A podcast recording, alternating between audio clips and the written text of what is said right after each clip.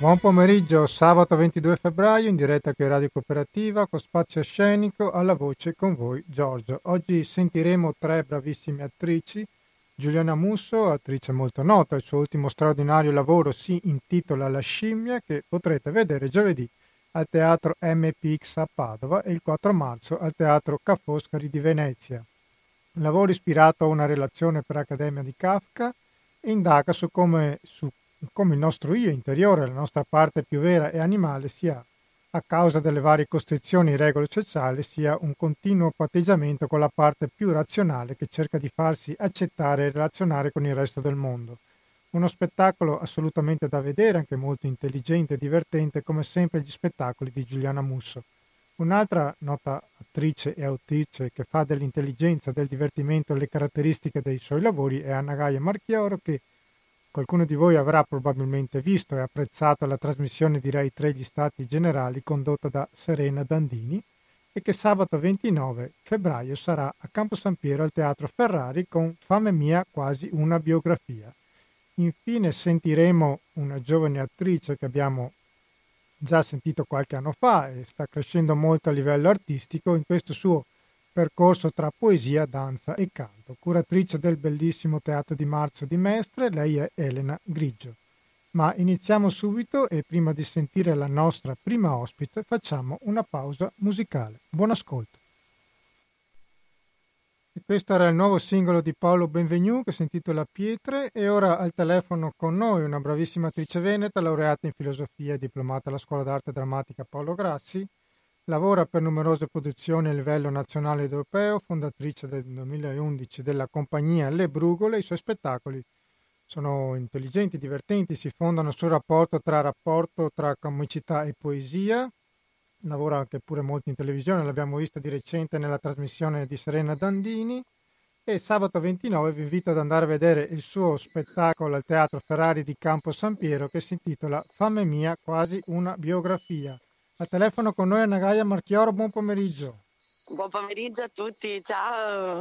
E grazie per essere in diretta con Radio Cooperativa, visto che sei in tournée in Sicilia, se non sbaglio. Esatto, sì, in questo momento sono a Palermo. Sono a Palermo. E com- come stanno andando le date siciliane? Bene, bene, sono sold out. Ottimo, ottimo. Allora. Esatto, fa anche caldo e eh, a proposito di, di, cibo in Sicilia eh, bisogna stare attenti comunque. Sì, no, perché... infatti è vero. Esatto, molto attenti. La quantità di carboidrati che si possono ingurgitare è notevole, notevole. Ma tutto... Quindi... Prego, prego. Niente, quindi lo uso come training autogeno in attesa di arrivare a Campo Tampero. Esatto, perché a breve sarai a Campo San Piero al Teatro Ferrari sì. col tuo ultimo lavoro che si intitola Fame mia, quasi una biografia. Esatto. Per la scrittura, sì, ti sei ispirata alla biografia di fam- di, della fame di Amélie Nothomb e nella locandina ci sei tu che ti abbuffi su una torta, che è il desiderio di molti oltretutto. Esatto, esatto. Eh, perché bisogna dire che Infame, Infame Mia è quasi una biografia, uno spettacolo comico e poetico che parla di fame. Eh, parla di cibo, ma soprattutto di fame devo dire. E vabbè, noi insomma veneti quella fame dall'Arlecchino Batoccio ne sappiamo della lunga del concetto di fame. E, e di cibo, e, soprattutto e da, cibo. quando vai a una festa è la prima cosa che ti chiedono come hai mangiato in effetti. No, ma certo, beh, noi siamo l'unico paese al mondo, noi italiani, dove qualcuno a Ferragosto ti chiede cosa hai mangiato a Natale ed è seriamente interessato. Esatto, esatto. Quindi è chiaramente molto complicato parlare di cibo in Italia, noi parliamo solo di cibo e avere fame è ancora più complesso, però ecco, devo dire che eh, Fame Mia è uno spettacolo in cui io mangio in scena e, e quindi c'è proprio un training per imparare a mangiare e a parlare, perché non è facile. E all'inizio l'idea della regia, che è di Serena Sinigaglia, era di eh, mangiare solo dolci. Però dopo i primi due giorni di prova abbiamo capito che cioè, sarei morta probabilmente. Oltretutto sei una serie di date vicine. esatto, no, ma in generale non era possibile, un po' perché non sarei più entrata nei costumi, un po' perché sarei morta di diabete. E quindi abbiamo optato per altre cose, e però è chiaramente tra l'altro una storia ambientata in Veneto eh, che io porto in giro per l'Italia dove capiscono tutti benissimo. Però quindi tornare in Veneto per me è molto bello perché a un certo punto chiaramente insomma ci sono una serie di personaggi che sono tipici della nostra regione che a un certo punto intervengono e parlano e dicono cose E quindi credo che insomma, i, i veneti lo possano apprezzare coinvolgendosi ancora di più. Ma comunque la fame che racconti tu non è solo un'ossessione del cibo, è anche una fame di vita, no. giusto? Sì, sì, certo, la fame, mm, dice la Notombe, in questo io gliel'ho rubato, che l'affamato è qualcuno che cerca. È un ricercatore di senso, dicevi. Sì, è un ricercatore, un ricercatore di senso. E quindi questa è storia, è una storia di formazione di una bambina che ha molta fame e nasce eh, a Venezia piena di fame e scopre il cioccolato, scopre l'alcol che è il massimo dello zucchero e mh, mm, adora la nonna che è la sua pietra miliare, vuole fare danza, una bambina piena di vita eh, che ogni tanto si scontra ovviamente con... Uh, con, le proprie, con i propri limiti, come tutti abbiamo, e a volte affronta anche i propri buchi neri e quindi a un certo punto smette di mangiare. Però smette di mangiare in realtà è perché comunque sta continuando a cercare di capire come gestire la propria fame, finché a un certo punto troverà qualcosa di cui ha un senso avere fame. E tu sottolinei quasi una biografia, quindi eh, l'hai fatto eh, molto personale il lavoro de, della Noton. Sì, certo, il lavoro assomiglia tantissimo a una biografia, anche se non lo è perché è sempre una finzione narrativa. E poi noi volevamo ispirarci anche un po', cioè volevamo tenere diciamo, l'ispirazione che era legata al libro della Notomb, anche se del libro della Notomb non rimane praticamente nulla, però in realtà di sottotraccia esiste, è come uno scheletro. E, e poi chiaramente la comicità parte sempre da delle cose vere, altrimenti non si potrebbe far ridere se no le persone non si riconoscerebbero. Quindi è quasi una biografia perché non è veramente la mia storia, però ci sono tante cose eh, che riguardano la mia storia. Dove anche tutti si, ci si possono rivedere, per tutto, ritrovare. Sì, certo. Sì, certo, mm, perché tutti quanti a nostro modo abbiamo fame oppure non abbiamo fame, che però è sempre qualcosa che riguarda la fame. È una modalità con la quale ci si rapporta alla vita. In questo senso, la Notomb per questo lei ha intitolato il suo libro Biografia della fame, perché non era una sua autobiografia, era una biografia della sua fame. E questo in un certo senso è uno spettacolo che parla della mia fame di donna italiana e veneta. Ma infatti, infatti, tu unisci eh, il linguaggio comico al poetico e riesci anche a toccare momenti particolari di, di, di, che possono sì, affrontare. sì. Sì, perché io penso che la comicità abbia sempre un grande potere e sia una grandissima forza che abbiamo la possibilità di ridere delle cose e sia anche un modo per scardinare ed entrare dentro al profondo, dentro anche all'intimo più segreto. Io mh, ho amato sempre i grandi comici, ma grandi comici poeti, ai quali mi piacerebbe insomma un giorno riuscire a a, a, uguagliare sempre di più. Ecco. Cioè, noi in Italia uno tra tutti, per esempio Benigni. Benigni non è solo un comico, un attore comico, un poeta. Secondo me eh, è, un, è proprio, ecco, per me quella è una strada. Cioè, chiaramente ognuno a modo suo, però ecco, se questa è un'indicazione, amo quella cosa lì, che la comicità ci possa fare arrivare anche a piangere Infatti Perché tu la vita è un po' così. In un'intervista hai, hai, detto sono sempre stata convinta che un monologo per avere senso debba essere profondamente aderente all'attore che lo recita. Scritto da lui o scritto su di lui non importa, ciò che importa uh-huh. è che mhm. l'attore sia il vero autore. Ma eh, cioè nel senso che questo credo l'abbia, in realtà lo, credo, lo pensi la regia che è Serena, eh, però sì, cioè nel senso in generale chiaramente l'attore in sé deve aderire, soprattutto un monologo, a quello che dice, ma poi sempre, mh, soprattutto per dei casi come gli attori autori, come nel mio caso, eh, a me piace fare spettacoli anche come attrice semplicemente scritturata, però eh, trovo che sia sempre molto importante essere portatori di senso. Quindi eh, sul monologo diciamo è molto è importantissimo che lo spettacolo sia adatto all'attore che lo fa anche perché non ci sono molte altre possibilità, cioè non è che ci sono vie d'uscita, non è che puoi dire era bella la scenografia, certo è importante che sia bella la scenografia, però se l'attore non riesce a, a, compartecipare di quello che sto raccontando è un po' come dire un incontro mancato col pubblico.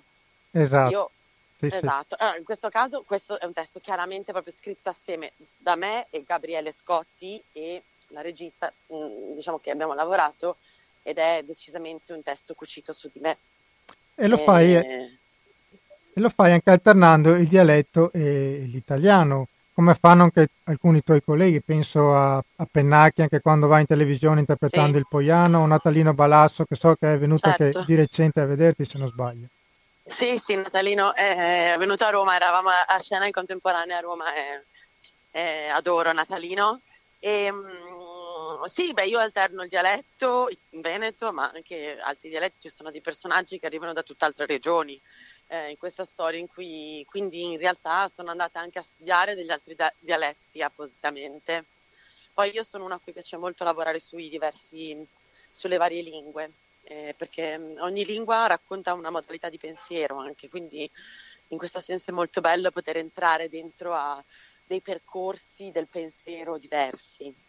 Eh, proprio per questo la lingua è così importante, ci, ci struttura anche la, la visione che noi abbiamo del mondo e quindi tra l'altro il mio prossimo lavoro è uno studio proprio sulla, sulla, sulle parole e sul linguaggio, comico sempre. E, ehm, e quindi eh, per fame mia abbiamo deciso che doveva esserci una migliore amica napoletana, per esempio, molto diversa eh, da tutti gli altri miei compagni di classe.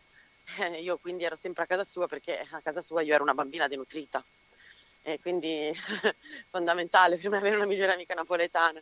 E poi c'è un insegnante pugliese, insomma, lo scoprirete solo venendo a teatro. Esatto. Ovviamente. Oltretutto, esatto. ehm, questo lavoro, eh, un pezzo di questo lavoro lo hai portato anche al Diversity Media Awards 2018, dove c'è, sì, c'è un esatto. video su YouTube e c'è la, la Paola Cortelesi che ti guarda divertita. Che momento era? Te lo ricordi? In che, mo- in che senso, in che momento era? E come mai, di cosa si occupava questa giornata? Ah, ok. Beh, dunque, i Media Awards, um, i Diversity Media Awards sono un, un premio che eh, un'associazione a cui sono molto legata, eh, si, mh, mm, un premio che dà per chi si occupa di tematiche legate alle diversità. Inizialmente era la diversità LGBT, ma adesso in realtà è, mh, mm, hanno aperto insomma, varie tematiche sociali. Cioè, per chi si occupa di diversity, eh, l'associazione infatti è Diversity, e, mm, e, quindi mi hanno invitata come ospite eh, me, Paolo Cortellesi, insomma, eh, vari altri. Ok. E, e tra... quindi in questo caso altri anni ho portato mh, cose comiche legate ad altro e due anni fa sono andata eh, portando appunto questo, eh, un piccolo assaggio, per così dire, di ciò che è legato al, di questo spettacolo legato al cibo, alla fame, ecco, e al corpo legato alla fame, chiaramente, nello specifico. Monologhi oltretutto sono molto apprezzati anche in televisione. Di recente hai lavorato alla trasmissione Gli Stati Generali condotta sì. da Serena Dandini dove hai tenuto un monologo divertente che partiva da un trasloco fatto da due donne sì, che, hai esatto. defi- che, hai definito un esodo e si parla poi, si arriva a parlare di diritti sociali, di adozioni per le coppie omosessuali. Esatto, Io l'anno scorso ho intervistato una tua collega regista Carol Di Tommaso dove raccontava nel film Mamma più Mamma sì che appunto ha dovuto andare in Spagna per riuscire ad avere un figlio, visto che l'adozione non è consentita. Sì. È un tema esatto. insomma, che dopo quello che poteva essere, non è stato la legge Cirinà, non se ne è più parlato. Non credi che no. le varie associazioni, penso so, dei migranti, studenti, a chi si occupa di violenza sulle donne, sì. dovrebbero maggiormente incontrarsi e fare lavoro di squadra, visto che insomma, la politica in sì. generale è assente su certi temi e visto certo, che i problemi sì. personali ci riguardano tutti alla fine. Certo, sì, io penso che sia assolutamente sì, la battaglia sulle adozioni sarebbe una battaglia da compiere tutti assieme e, ehm, e che ci dovrebbe unire tutti molto di più. E, non, so, non so, ancora mi sfugge il perché in realtà sia, uh, passi abbastanza in, in secondo piano. E, ed è una cosa di cui spero in futuro di riuscire a occuparmi ancora più specificatamente eh, perché di fatto tra l'altro molti non sanno ancora che le coppie omosessuali eh, non possono adottare ma neanche i single possono adottare in Italia. Quindi ehm, diciamo che in generale la, le leggi legate all'adozione sono veramente, considerando la quantità di persone che non riescono ad avere figli, che non li possono avere per svariate ragioni, eh, e la quantità di bambini nel mondo che hanno bisogno di essere accolti in una famiglia, direi che è davvero scandaloso. Trovo una delle cose più scandalose, secondo me, che stanno accadendo. E quindi sì, chiaramente è un tema che mi sta molto a cuore. Ok, allora... Cioè, credo che dovrebbe stare a cuore a tutti, insomma, esatto, generale, perché cioè, com- chi sì. possa averli, chi anche ha scelto magari di farne uno e un altro di adottarlo, per esempio. Eh, alcuni cari amici, per esempio Maria Amelia Monti e Edoardo Erba, eh, hanno deciso di, di adottare uno dei, dei figli. Eh, me sembra una scelta bellissima, insomma, in modo come anche una scelta doverosa, ecco. Però è chiaro che le complicazioni per l'adozione rendono davvero un percorso uh, per qualcuno impossibile, per altri devastante psicologicamente e che cioè, non si capisce perché debba essere una cosa così faticosa. Già uno cioè, sta decidendo di, di, no, di, cambiare la propria vita di accogliere, ma perché bisogna rendergli la vita impossibile? Cioè, non so. Ecco, questa è una grande domanda che lancio agli ascoltatori. Ok, allora Nagaia, io ti ringrazio. Ricordo sabato 29 febbraio, Fame mia, quasi una biografia al Teatro Ferrari a Campo San Piero. Esatto. E lunedì 23 marzo invece sarai con lo spettacolo che è attualmente in Sicilia, Le Allegre Comari di Windsor, al Teatro Remondini di Bassano. Esatto. Ti ringrazio, so che con te nel cast di eh, Le Allegre Comari c'è, c'è anche Chiara Stoppa, sì, che ho avuto il piacere sì. di intervistare due stati fa al Festival a Cittadella, quindi salutamela. Certo, senz'altro, ve la saluto. E grazie e mille noi... allora, buone prove, buon pomeriggio. Grazie anche a voi. Ciao, ciao Nagaia, ciao. ciao. Ciao a tutti, ciao, buon pranzo.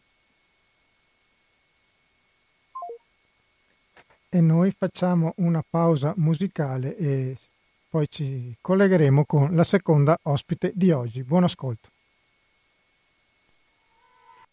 Questa era Serena Abrami e ora al telefono con noi una giovane artista, autrice, attrice e guida al canto. Il suo percorso formativo è molto vasto, va dalla Piccionaia Carrara di Vicenza al centro teatrale di ricerca fino alla Royal Art Theatre in Francia, passando per diversi nomi del teatro. Attualmente sta lavorando con il Teatro Valdoca e con il Teatro Il Folle, di cui è anche la fondatrice, ed un progetto intitolato Autis Viaggi per Mare. Altri progetti saranno, arriveranno prossimamente con la compagnia Teatro in Foglio, oltretutto cura lo spazio Teatro di Marzo di Forte Mezzacapo ed è un piacere poterla risentire dopo qualche anno. Elena Grigio, buon pomeriggio. Ciao ragazzi, ciao Giorgio, ciao. E grazie per essere in diretta con noi. Grazie a voi ragazzi. Ti sento un po' piano, se puoi alzare un po' il telefono. Sì? Sì, d'accordo. Uh, eccomi qua, mi sentite meglio? Ok, ok, ora perfetto, perfetto. Ok. Allora Elena, io eh, con te ci siamo visti per un'intervista qualche anno fa ed ero venuto a visitare il Teatro di Marzo al Forte Mezzacapo, che è un, un ex polveriera che tu e i tuoi colleghi avevate trasformato in teatro ed ero rimasto piacevolmente colpito dalla passione con cui una, una ragazza giovanissima che come eri tu eh, raccontavi i lavori fatti al teatro all'interno di questo luogo che è da lì che, che, ha dato vita a tanti progetti artistici ed altri insomma, che so che avete in mente di realizzare. Raccontici brevemente la storia allora di questo spazio. Il Teatro di Marzo è un'esperienza simile a quella che abbiamo avuto in un altro dei forti della terraferma veneziana, che è stato il Forte Carpenedo, quando in collaborazione con dei compagni artisti abbiamo deciso di creare uno spazio di, di, di stampo teatrale, un piccolo teatrino dedicato alle realtà come la nostra che non avevano la possibilità di affittare gli spazi idonei né di come dire, accedere facilmente a delle realtà che ci permettessero di fare le prove, le residenze e tutto il lavoro necessario alla creazione di uno spettacolo. Allora abbiamo fatto in prima istanza un investimento per, su uno spazio molto piccolo che era il Teatrino Saule a Forte Carpenedo dentro a una delle stanze del Forte. E quando poi successivamente l'esperienza di collaborazione con il Forte Carpenedo è finita ci siamo spostati a Forte Mezzacapo con l'associazione Dalla Guerra alla Pace che lo gestisce e ci siamo accordati per replicare l'esperienza un po' più in grande perché il capannone dove adesso esiste il Teatro di Marzo è un capannone di 200 metri quadri e a nostre spese abbiamo realizzato il teatrino che adesso c'è all'interno e da un paio d'anni siamo in collaborazione con l'ex Teatro della Murata che collabora insieme a noi nella, nel mantenere vivo il luogo e anche in qualche modo a vestirlo. Abbiamo le poltroncine che sono state della Murata, il quintaggio. Questa collaborazione felice ci ha permesso di avere uno spazio dove lavorare e dove appunto investire le nostre energie per portare un po' di teatro nel territorio e accoglierlo il più possibile nei limiti delle forze che abbiamo. Ecco. Ed è uno spazio utilizzato anche da altri artisti che vengono visto a fare workshop oppure spettacoli. Noi abbiamo fa- allora, l'Associazione della Guerra alla Pace ospita diversi spettacoli laddove riesce con le forze che ha, perché è tutto volontariato lì, ad accogliere gli spettacoli di diverse persone.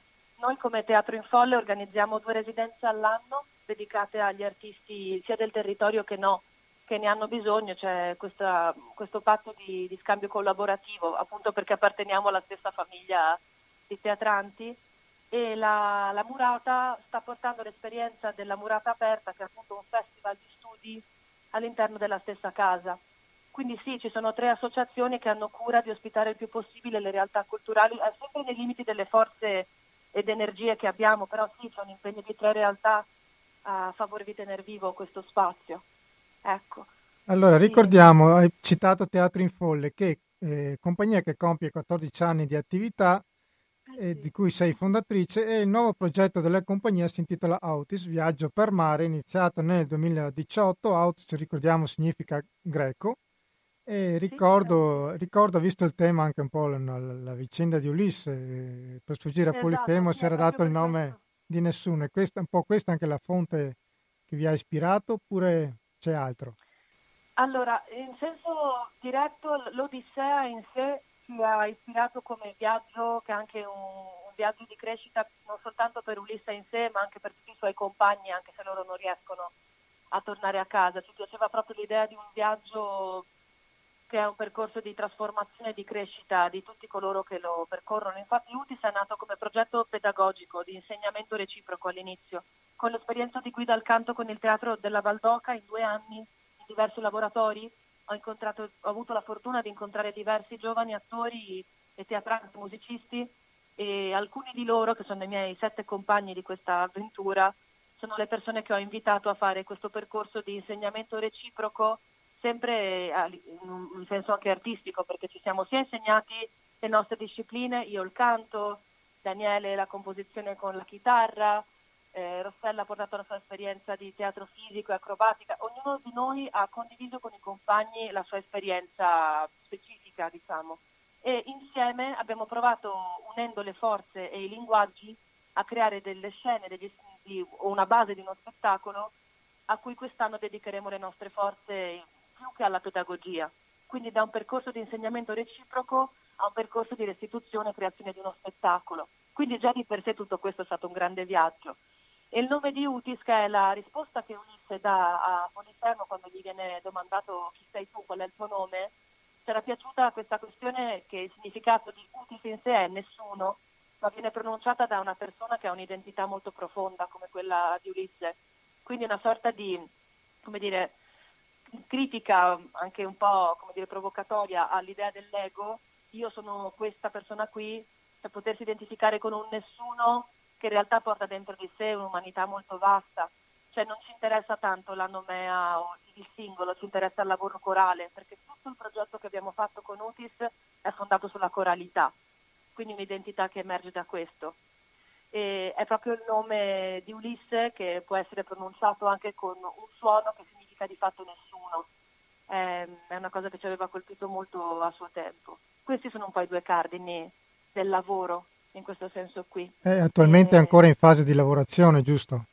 Dovremmo debuttare, se tutto va bene, con, con le residenze, con l'organizzazione, perché siamo sparsi per tutta l'Italia, siamo da Bergamo, da Torino, da Venezia, da, da Ravenna, da Firenze, da Ascoli. Quindi c'è anche una, una difficoltà di incontro oltretutto.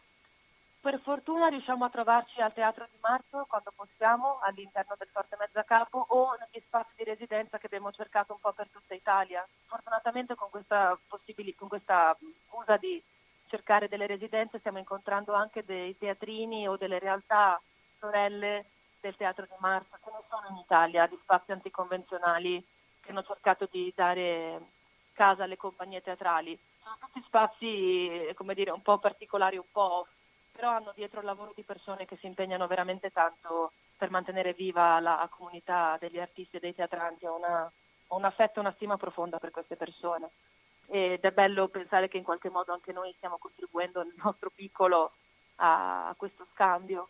Quindi anche un invito insomma, ad avere fiducia in queste realtà. Ecco. E l'hai citato prima, tu stai conducendo un laboratorio che si intitola Gli, Gli dei sono canti, dove appunto che tu sei anche un insegnante di canto, giusto?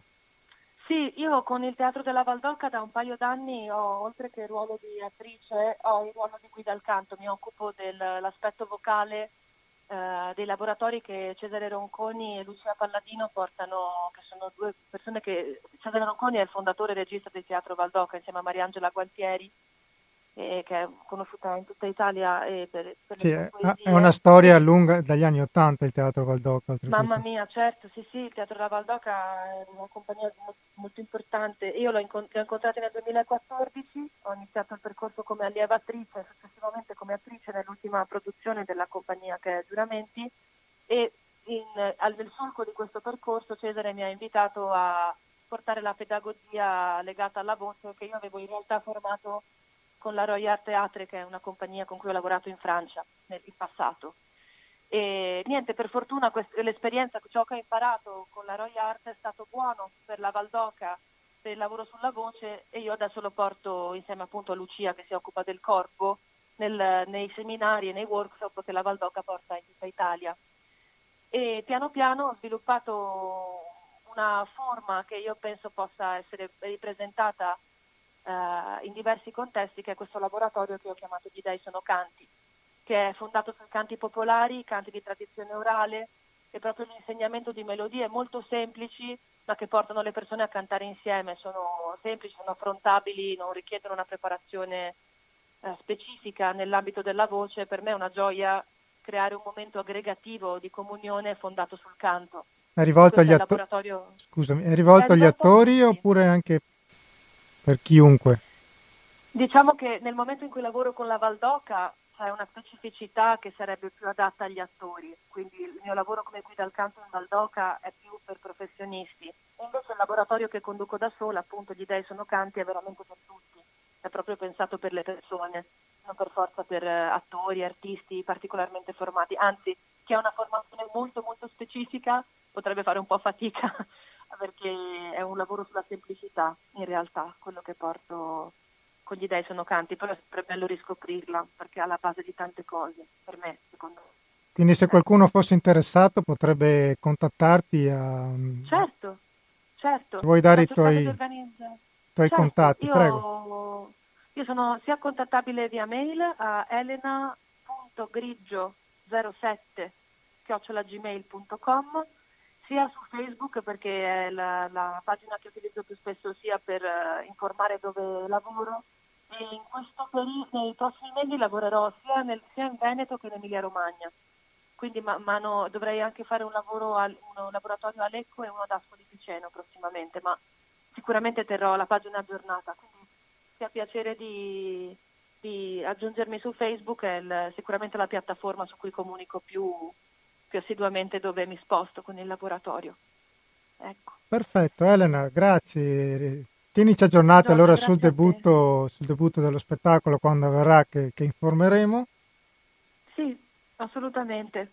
Grazie mille eh, ragazzi. Eh, grazie mille allora. Piacere, Buon lavoro. Un abbraccio. Grazie anche a voi ragazzi. Ciao, a presto. Ciao. E ringraziamo Elena Grigio, noi facciamo una pausa musicale e rientriamo fra poco.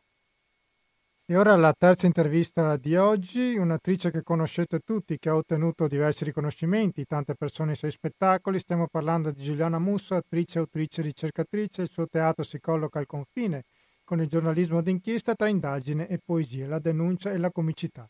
Una poetica che caratterizza tutti i suoi lavori. Venerdì scorso a Teatro Giardino Giuliana mi ha ospitato in camerino per parlare del suo ultimo stupendo lavoro intitolato La scimmia, che potete vedere giovedì 27 febbraio al Teatro MPX di Padova, lavoro ispirato a una relazione per un'accademia di Kafka, una scimmia rapita e torturata prende comportamenti e linguaggio umano come unica via di sopravvivenza, una metafora sull'adattamento ad un sistema violento e sulla perdita dell'integrità mente-corpo. Nel patteggiamento tra animale e razionalità sta la felicità, secondo Giuliana, in un mondo che ci obbliga per relazionarsi con esso a stare dentro delle regole e delle gabbie che tenta di soffocare il nostro interiore, facendoci indossare tante maschere a seconda della situazione in cui ci troviamo. Per quanto riguarda il lavoro dice, di Giuliana Musso, ovvero l'attore, nel suo sito trovate un bellissimo testo dove lei dice cosa fa il teatro del vivente, il teatro civile? Si infila nelle pieghe e nelle crepe del racconto, crea uno spazio negli interstizi e va a scovare il paradosso, le contraddizioni. Questo processo mi è stato molto chiaro durante lo studio per Nati per Casa e ancora di più in tanti saluti dove io do voce agli infermieri e ai medici e quelli che apprezzano di più lo spettacolo sono proprio medici e infermieri perché conoscono meglio di me quello che racconto, ma lo sentono raccontare da qualcuno che si permette di fare ciò che a loro nella vita non è concesso, tenere insieme i pezzi, parlare con la testa e con il cuore, il proprio cuore. Ecco cosa mi piace del teatro civile che ci fornisce un'analisi del reale senza mai mettere il vivente sullo sfondo ma tenendolo in primo piano. Ne ho la conferma tutte le volte che i miei spettacoli vengono organizzati insieme a convegni, congressi o giornate di studio. Il teatro non viene a dire nulla che non si sappia, ma lo dice in un modo che attiva una comprensione dei fatti più completa, più profonda, che non esclude le contraddizioni, gli interrogativi i paradossi. Nella fase di ideazione e di ricerca, spesso per me il valore delle testimonianze viene addirittura prima del pensiero sul linguaggio teatrale. Intendo dire che il contenuto di una testimonianza reale che si fa drammaturgia viene anche prima dell'urgenza estetica e formale del prodotto teatrale. L'abilità sta nel trovare ogni volta quel linguaggio estetico e compositivo che difende e valorizza il contenuto, un linguaggio che si mette a servizio quindi del contenuto e mai viceversa. Questa pratica di scrittura per me distingue quello che possiamo chiamare teatro civile da quello che non lo è. Civile è un teatro che si mette a disposizione di un contenuto. La difficoltà compositiva sta tutta lì, nell'urgenza di coniugare i contenuti del reale con poesia, pathos, comicità, divertimento, ritmo, musica, eccetera, eccetera, eccetera. Allora ci andiamo ad ascoltare l'intervista a Giuliana Musso che ci parla dello spettacolo La scimmia in scena giovedì all'MPX di Padova e il 4 marzo al Teatro Ca' Foscari di Venezia. Buon ascolto. Ascoltatori di Radio Cooperativa, ci troviamo a San Giorgio delle Pertiche in compagnia di una nota attrice e autrice che tutti voi sicuramente conoscete. Fra poco andrà in scena questo ultimo bellissimo lavoro che ho visto, si intitola La scimmia. Giuliana Musso, grazie davvero. Grazie. grazie. A te, a te, a voi che ascoltate. Allora, spettacolo che sta avendo tutto anche molto successo, ci sono molte persone che vengono a vederlo, che ha più fonti di ispirazione mi pare da, da come ho, ho, letto. Innanzitutto Kafka e suo Una relazione per un'accademia, dopo da lì è iniziato un percorso di sovrascrittura, giusto? Ma poi anche ho letto ispirazione tra l'antropologia e la neuroscienza. Quindi... Hai letto bene, sì, sì, sì è proprio così. Kafka è stato uh, l'abbrivio, no? okay. Mm, l'abbrivio e il brivido che mi è arrivato. E la, la prima emozione mi è arrivata uh, leggendo delle, delle, riduzioni per il teatro di questo racconto di Kafka. È chiaro che le riduzioni per il teatro sono esattamente questo, cioè eh, le parole di Kafka eh, tagliate, ricucite mh, nella, per la dimensione che è quella di un monologo teatrale. Um, per me invece l'interesse è nato nel momento in cui ho capito che questo personaggio inventato da Kafka, che è, diciamolo, uh, una scimmia che per imitazione diventa uomo mm, e lo fa per salvarsi da una condizione di prigionia, una scimmia che viene catturata in Africa e da un commerciante di animali esotici, si ritrova in una gabbia per uscire da questa condizione di prigionia e di tortura fisica, impara ad imitare gli uomini, li imita così bene impara a parlare, diventa come noi e, ehm, e, per sopravvivere sceglie di diventare un attore del varietà. Mi sembrava che questo plot, questa traccia fosse adatta a un discorso un po' più articolato e più vicino a noi, eh, visto che è un racconto che ha esattamente 100 anni di vita.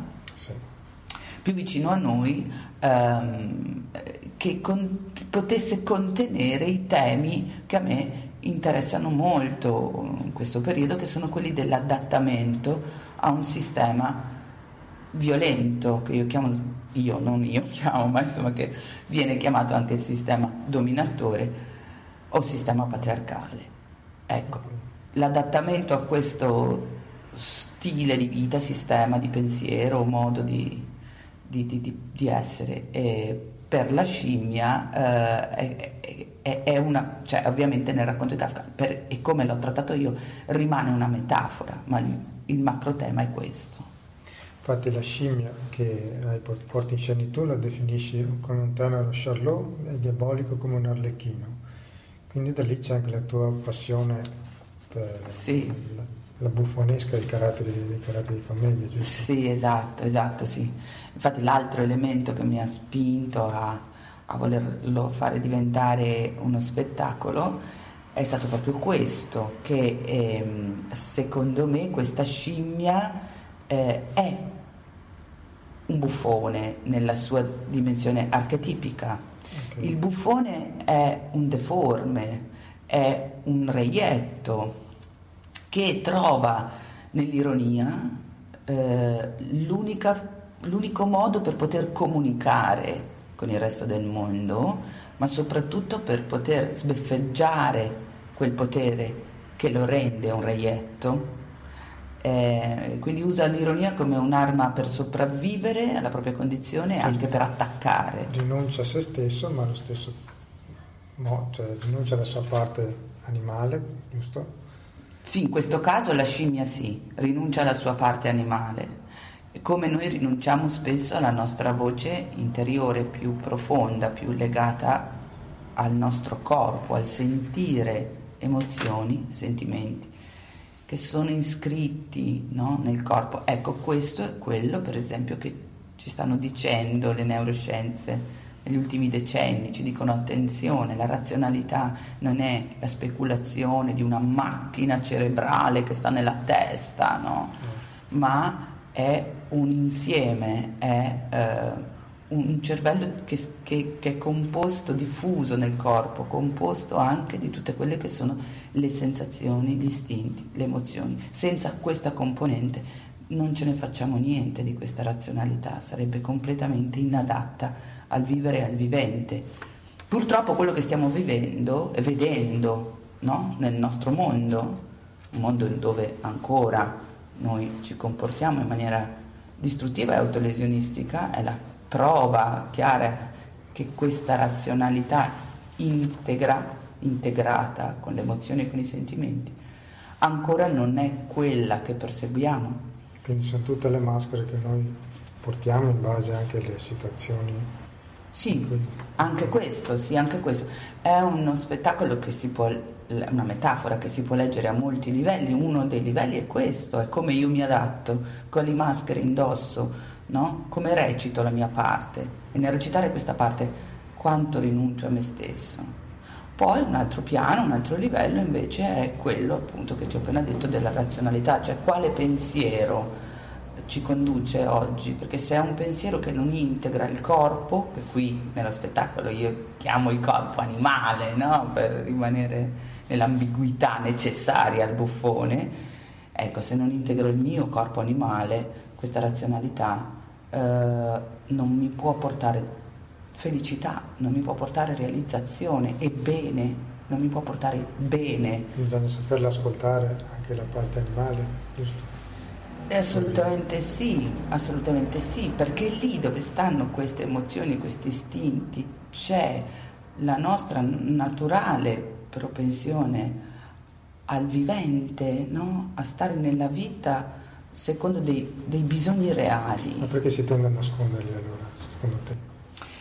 Per questo processo oh, ormai no, millenni e millenni di storia in cui abbiamo rinunciato, pensa ai sentimenti proprio primari dell'attaccamento, dell'affettività, de, della sessualità, del, okay. cioè quanto sono stati svalutati, repressi, condizionati da modelli di pensiero etici e morali ehm, che, che hanno posto, uh, come dire, uh, al di sopra no, dei corpi e dei sentimenti e delle emozioni uh, dei, delle norme, delle regole, delle, delle visioni, delle narrazioni no, di sé e della vita eh, molto condizionanti per gli esseri umani. Credo che questo sia un discorso che io faccio così in maniera semplice, molto generale, poi ognuno lo può calare nel dettaglio.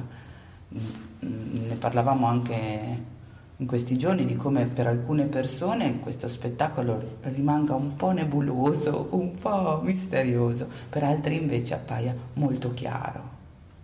Ok, l'aumento dell'odio che si sta verificando in questi anni anche nei social, credi che stiano risvegliando proprio anche la parte animale, cioè la parte forse peggiore di noi? Ma io credo l'opposto.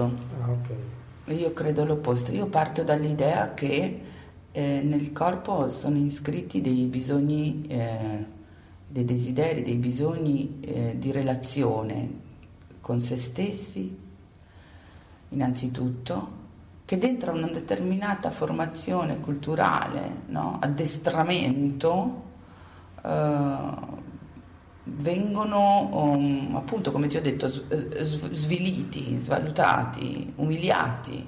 Ecco, è da questo distacco eh, nascono comportamenti anche violenti. Okay. No? Cioè, è un po' questo. La, quando un sistema culturale mi impone di patteggiare la voce mia vera, interiore, autentica, che sento, originaria, primaria, ok? Mm, con, io patteggio con il mondo, cioè o sono autentico oppure ho relazioni eh, col mondo, hai capito? Cioè, se il prezzo da pagare per essere autentico è essere eh, separato dal mondo, senza relazioni, ah, ok? Okay? Sì. ok? Tu capisci che mi metti di fronte ad una scelta impossibile, perché io come persona ho bisogno delle relazioni, ho bisogno di sentirmi con il mondo, nel mondo, ma se per fare questo devo rinunciare alla verità che sento, allora io sento che questo odio fa male, fa male a me, fa male agli altri, ma è il prezzo che pago per stare in questo mondo, per starci in quel... hai capito? È il eh, prezzo che paga il tuo personaggio, quindi? Sì, sicuramente, sicuramente, sì. Quindi io non credo a, a un'idea di naturalità come istinto bestiale, violento, tremendo credo l'opposto. Comunque lui anche se cerca di rinunciare totalmente alla sua parte animale, comunque tu la fai uscire. Lui... Sì, diciamo che lui ci rinuncia, eh, ma è una rinuncia impossibile, lui lo dice, alla fine la chimica vince e, e vivrà una vita profondamente infelice perché non, è, non, si riconosce più, non sa più chi è,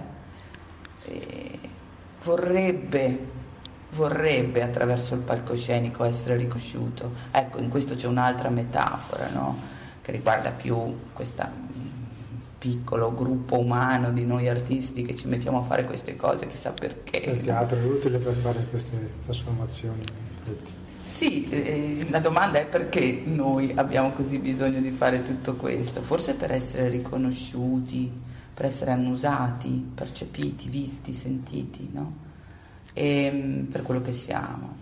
È un paradosso perché se ci pensi noi fingiamo, esatto. eppure vogliamo essere lì, visti, toccati, sentiti. C'è una frase di Casale che ho intervistato di recente, mi ha colpito, mi diceva che il rapporto che c'è tra voi artisti e il pubblico in alcuni casi è quasi più vero della vita stessa che è sempre più una messa in scena.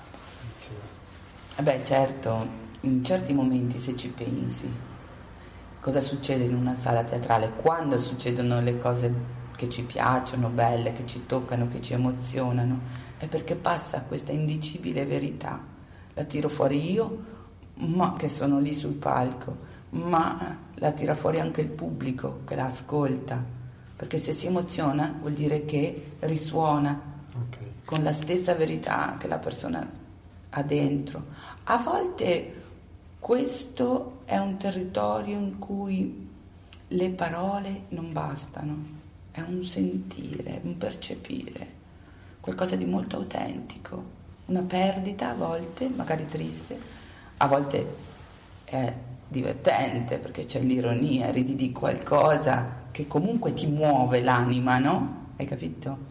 Ecco, quindi il, la sua affermazione non è così strana, secondo me, e chiunque sia passato per un palcoscenico o che ami molto il teatro la capisce. La cosa più bella del teatro che, che ti piace è quella che invece mai cambieresti? Um, non lo so, uh, io forse sono arrivata ad un'età e um, vorrei poter smettere di andare in scena e occuparmi delle altre persone, delle persone che, che vanno in scena, occupandomi, che ne so, di testi, di regia, ah, okay. di... perché è un lavoro, soprattutto per chi lo fa come me, è veramente molto, molto stancante. È, è, è, questo lavoro è anche molto fisico, quello che fai. Sì, questo spettacolo è molto fisico, ma in generale tutti gli spettacoli che ho fatto io negli ultimi appunto vent'anni essendo mh, sia autrice che interprete e spesso sono monologhi e sono un po' sfiancanti, ecco, usuranti, è un lavoro usurante, è bellissimo, io dico sempre, eh, ho fatto teatro per, per, non lavorare, dico, no? Ma in realtà ha un, è anche molto stancante. Immagino.